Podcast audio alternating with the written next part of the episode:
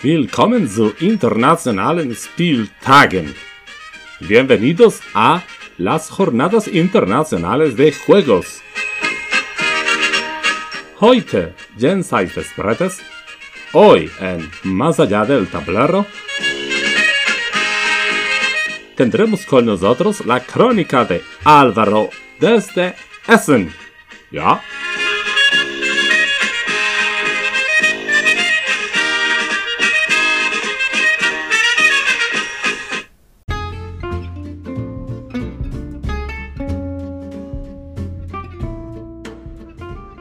Bueno, eh, primer eh, día en ese, muy cansados.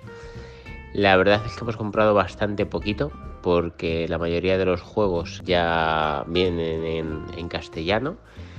Entonces, como los auténticos pepinos eh, nos los van a traducir, pues hemos ido a coger alguna cosita pequeña y alguna joya antigua.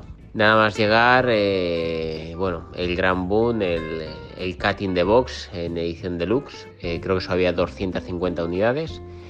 Eh, la gente que estaba ya dentro de la feria antes de que se abriese al público general ya estaban comprando con, con, pase de prensa, por lo tanto habría bastantes menos de 250 porque había cola solo de gente de prensa. O sea que según han abierto las, las puertas, hemos tenido que correr Correr no es andar deprisa, es correr para poder adquirir alguna unidad. Nosotros hemos cogido tres unidades.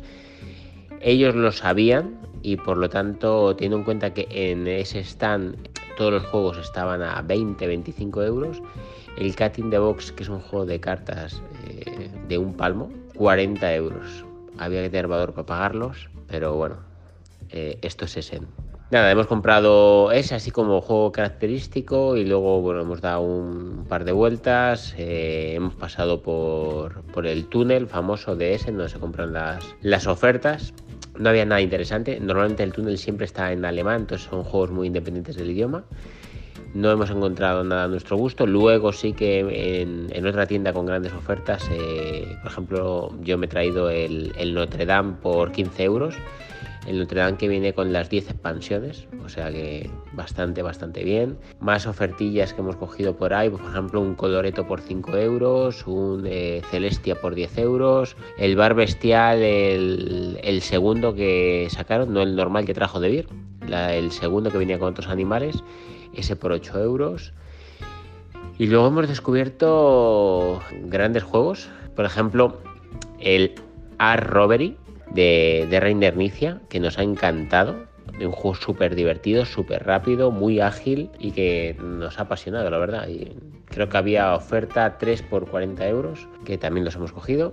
Nos hemos tirado a la piscina en, un juego que se llama Venture Som, o Venture que ya os contaremos qué tal.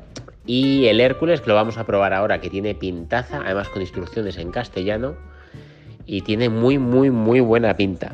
Como cosita friki hemos cogido también el, Chess Plus, que es un juego de ajedrez, se puede jugar al ajedrez normal, pero también se puede combinar. O sea, imaginad que eh, muevo el caballo en el primer movimiento y lo pongo en línea de peones, el que se va a jugar al ajedrez.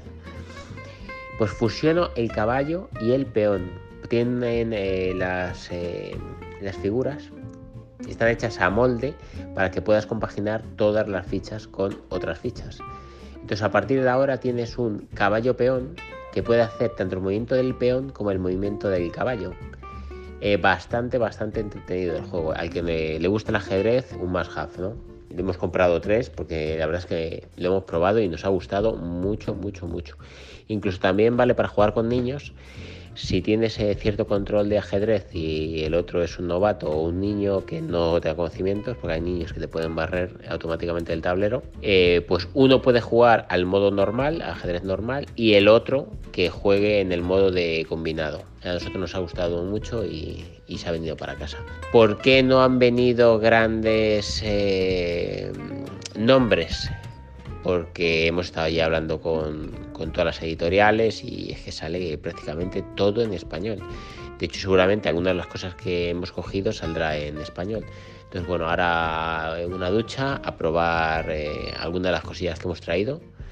Ah, hay otro que es, eh, creo que se llama Salam Piper, Paper, que es de Bruno Catala y lo tenemos que probar. A ver si os da tiempo también a, probarlo. Pero bueno, primer día de Essen, a diferencia de otros Essen, solo juegos muy pequeñitos y alguna vieja gloria y poquito más.